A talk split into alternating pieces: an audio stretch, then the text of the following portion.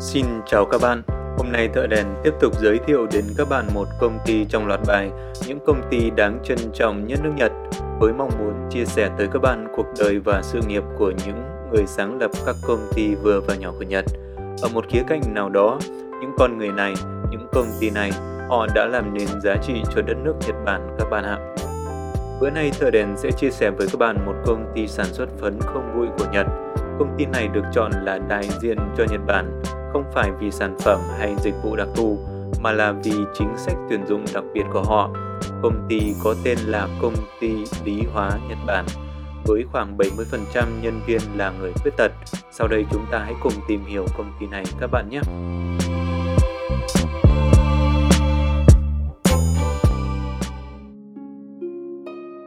Ở Nhật Bản, doanh nghiệp có nghĩa vụ phải tuyển dụng người khuyết tật đạt tỷ lệ theo đúng quy định của nhà nước những doanh nghiệp không tuyển dụng đủ tỷ lệ người khuyết tật theo quy định thì phải đóng tiền phạt. Theo số liệu của năm 2006, những doanh nghiệp đạt tỷ lệ tuyển dụng đúng theo quy định hiện chỉ có khoảng 42%. Tính riêng thủ đô Tokyo thì chỉ có 27% công ty có thể đạt được mức này. Hầu hết các doanh nghiệp đều chọn phương án nộp tiền phạt còn hơn là tuyển dụng người khuyết tật. Cũng theo một khảo sát tại Nhật thì 70% sinh viên khuyết tật dù muốn đi làm nhưng họ lại không tìm được công ty có thể tiếp nhận họ.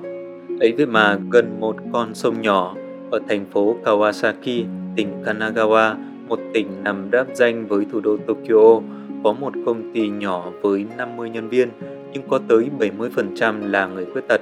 Công ty này có tên là Công ty Lý Hóa Nhật Bản. Nếu có cơ hội đến thăm công ty này, bạn sẽ ngạc nhiên trước những khuôn mặt tươi cười rạng rỡ, tràn đầy tự tin và sức sống của tất cả các nhân viên. Còn nếu bạn hỏi lý do tại sao, thì giám đốc sẽ trả lời bạn rằng vì nhân viên ở đây đều cảm nhận được bản thân đang cống hiến cho công ty và cho xã hội. Mặc dù chỉ là một công ty vừa và nhỏ, nhưng mọi người đều hiểu rõ trách nhiệm của bản thân, sống sao cho có ích đối với xã hội. Đó có lẽ là thứ tạo nên động lực làm việc cho toàn bộ nhân viên tại công ty chúng tôi. Được thành lập năm 1937, công ty công nghiệp lý hóa Nhật Bản chủ yếu sản xuất phấn viết bảng không bụi. Khoảng 50 năm trước, công ty này đã bắt đầu tuyển dụng người khuyết tật. Cơ duyên với việc tuyển dụng người khuyết tật bắt đầu từ chuyến thăm của một cô giáo dạy tại trường khuyết tật vào năm 1959. Cô giáo đến thăm công ty và có lời nhờ cậy tới công ty như thế này. Xin chào quý công ty, tôi hiện là giáo viên, đang giảng dạy cho các em khuyết tật Tôi biết tình cầu này hơi khó, nhưng rất mong quý công ty có thể tuyển dụng những học trò sắp ra trường của tôi. Theo như tôi được biết, dù hạn chế, nhưng tại các công ty vẫn đang có cơ chế tuyển dụng người khuyết tật phải không ạ? À? Rất mong quý công ty lưu tâm đến yêu cầu của tôi. Cô giáo ấy đã nhờ công ty tuyển dụng hai nữ sinh khuyết tật. Ông Oyama đương thời là phó giám đốc của công ty, hiện đã là giám đốc Ông đã rất bối rối trước lời đề nghị này. Bởi nếu tuyển dụng hai nữ sinh khuyết tật thì cần phải quan tâm chăm sóc họ cả đời, mà với tình hình lúc đó, ông không chắc liệu công ty có thể làm được việc này hay không. Ông không cảm thấy tự tin về điều này. Kết cục ông đã từ chối như thế này. Tôi hiểu tâm trạng của cô, nhưng rất lấy làm tiếc vì công ty chúng tôi không thể tiếp nhận hai học trò của cô được. Nghe vậy, cô giáo kia rất là buồn nhưng cô không vì thế mà bỏ cuộc.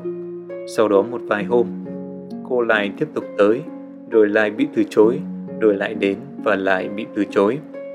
Đến cuộc viếng thăm lần thứ ba, biết rằng bản thân đã làm phiền và gây khó khăn cho ông Oyama, cô thấy như nản chí và có ý định bỏ cuộc. Cô quyết định ngỏ lời để truyền đạt mong muốn cuối cùng của mình. Thưa ông Oyama, tôi không mong ông tuyển dụng họ nữa nếu việc tuyển dụng là không thể, thì xin ông hãy cho phép những đứa trẻ này được trải nghiệm công việc có được không? Nếu ngay cả trải nghiệm công việc cũng không thể, thì tôi e rằng những đứa trẻ này sẽ ở trong trường cho đến chết mà không biết được niềm hạnh phúc của công việc. Tuổi thọ trung bình của chúng ngắn hơn tuổi thọ trung bình của chúng ta. Cô giáo cúi mặt sát đất để cầu xin, và chính hình ảnh đó đã làm ông Oyama động lòng. ông đã cho phép hai nữ sinh khuyết tật này đến trải nghiệm công việc, nhưng chỉ trong một tuần. Với quyết định này, không chỉ cô giáo, bản thân những đứa trẻ, mà cả gia đình và bạn bè chúng, ai cũng cảm thấy mừng rỡ. Và tuần trải nghiệm công việc cho những đứa trẻ khuyết tật bắt đầu. Giờ làm việc của công ty thường là từ 8 giờ sáng đến 5 giờ chiều, nhưng ngay từ 7 giờ sáng, dù trời mưa hay trời nắng, những đứa trẻ này đã có mặt ở công ty. Chúng háo hức được đi làm. Cũng háo hức không kém và còn lo lắng cho chúng nữa, đó chính là cha mẹ của các em này. Cứ đến khoảng 3 giờ chiều, bố mẹ của các em học sinh lại gọi điện tới công ty. Cháu có làm phiền mọi người ở công ty không ạ? Cháu có bị kiệt sức không ạ? Công việc chúng được phân công thực ra cũng không phức tạp, đó là việc dán nhãn lên sản phẩm. Chúng làm việc hết mình, cả những lúc giải lao, cả giờ ăn trưa, chúng đều làm việc, không nghỉ tay cho đến khi mọi người vỗ vai và nhắc. Đến giờ nghỉ trưa rồi đấy, nghỉ tay thôi. Buổi làm việc hôm nay kết thúc rồi. Chúng luôn thể hiện sự hạnh phúc trên khuôn mặt và cố gắng hết sức trong công việc. Và cứ thế, một tuần đã trôi qua. Có lẽ chính nhờ sự háo hức khát khao được làm việc, được trở nên có ích, dù với những khiếm khuyết về thể chất, hai đứa trẻ vẫn hoàn thành xuất sắc công việc của mình. Chính những đứa trẻ đã tiếp thêm năng lượng tích cực cho những người xung quanh, giúp họ hoàn thành công việc tốt hơn thường lệ.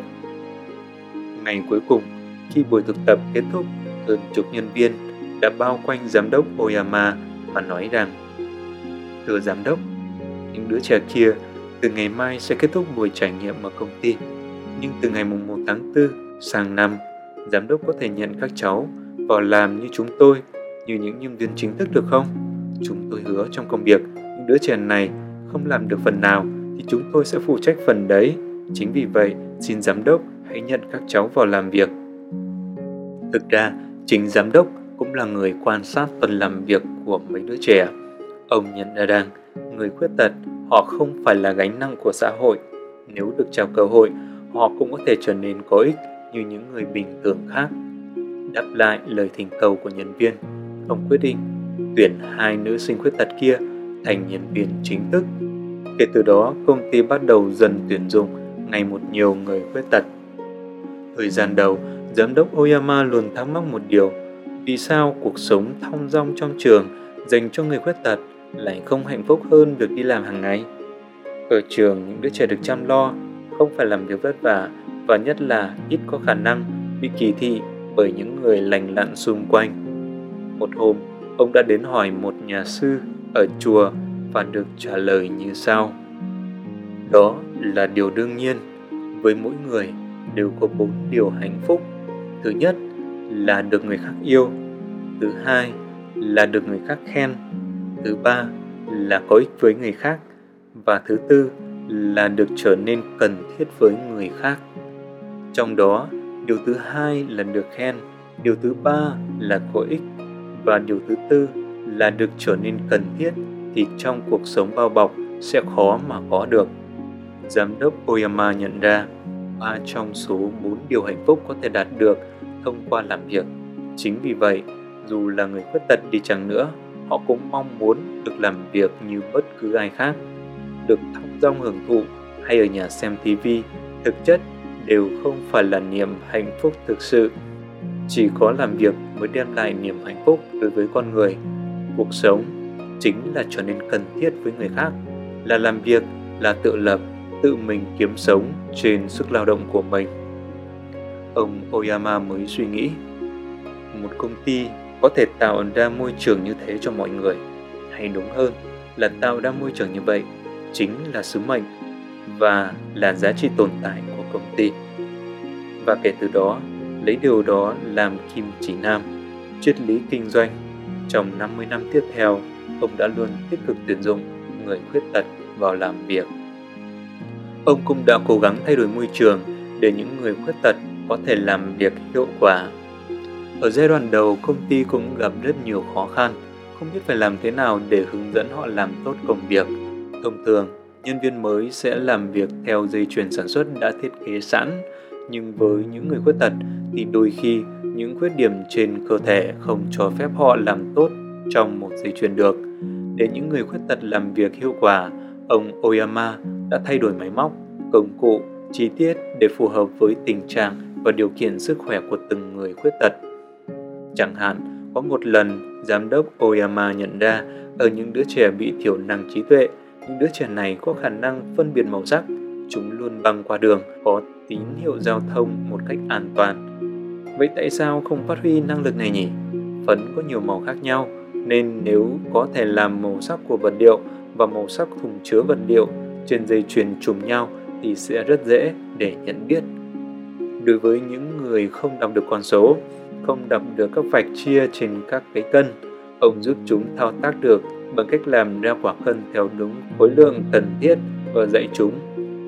Vật liệu của thùng chứa nguyên liệu màu xanh thì cân bằng quả cân màu xanh và với cách làm như thế này thì những đứa trẻ cũng sẽ không bị nhầm lẫn. Về việc máy móc chạy bao nhiêu phút cũng tương tự. Công ty đo thời gian làm việc thực tế, rồi dựa vào thời gian đo được để làm một chiếc đồng hồ cát. Như vậy, dù không biết đọc được những con số, những đứa trẻ bị thiểu năng trí tuệ vẫn canh thời gian một cách chính xác. Giám đốc chỉ việc tận tình. Sau khi ấn nút, hãy lật ngược đồng hồ cát. Khi cát chảy hết thì máy sẽ dừng. Công ty luôn quan sát từng người một. Sau khi hiểu ai làm được việc gì và không làm được việc gì, họ sẽ xây dựng một quy trình phù hợp với từng người. Chỉ cần suy nghĩ công việc phù hợp với năng lực của mỗi người và giao việc phù hợp thì sẽ có thể phát huy năng lực tối đa của người đấy. Kết cục là người khuyết tật có thể làm được những công việc như những người bình thường. Cứ như thế, công ty vừa đưa ra các sáng kiến mới vừa tuyển dụng những người khuyết tật mới. Quá trình này đã lặp đi, lặp lại và kéo dài được 50 năm cho tới đây. Với 70% nhân viên là người khuyết tật, 30% những người còn lại trở thành thiểu số.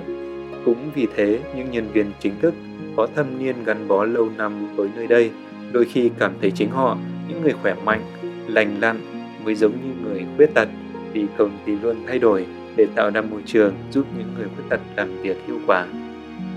Công ty Lý hóa Nhật Bản là một trong những công ty không ngừng đổi mới và sáng tạo. Hiện nay, phấn không bụi của công ty Lý hóa Nhật Bản chiếm khoảng 30% thị phần của thị trường toàn nước Nhật. Bên cạnh phấn, họ còn cho ra nhiều sản phẩm sáng tạo dựa trên ý tưởng kết hợp của nhân viên lành lặn và nhân viên khuyết tật.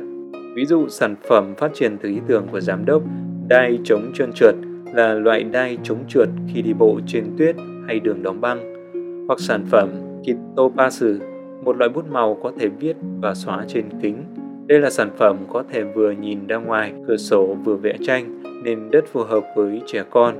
Vì có thể xóa ngay lập tức nên những đứa trẻ không phải lo lắng rằng bố mẹ chúng sẽ nổi cáu. Từ sản phẩm này, một loại bảng viết mới để sử dụng trong văn phòng và trường học cũng được nghiên cứu và phát triển. Ngoài ra, công ty cũng đang tìm kiếm nhu cầu và thị trường mới. Trong quá trình phát triển sản phẩm phấn không bụi, công ty tái sử dụng vỏ của sỏ điệp và phát triển thành sản phẩm thân thiện với môi trường, vừa đa dạng hóa vừa tối ưu hóa sản phẩm. Tất cả đều bắt nguồn từ suy nghĩ muốn mở rộng hơn nữa việc tuyển dụng người khuyết tật của giám đốc Oyama. Công ty cũng nhiệt tình với việc cho phép mọi người tới tham quan công xưởng và thậm chí cho phép các em học sinh tới trải nghiệm công việc trong những kỳ nghỉ. Dưới đây là một lá thư của một cậu bé có tên là Tetsusui, em học tại Học viện Aoyama. Tsutsui viết thư này sau khi thăm công ty công nghiệp lý hóa Nhật Bản. Ngày 11 tháng 11, kính gửi bác Yasuhiro Oyama, giám đốc công ty công nghiệp lý hóa Nhật Bản. Rất cảm ơn bác đã cho chúng cháu được tham quan công ty.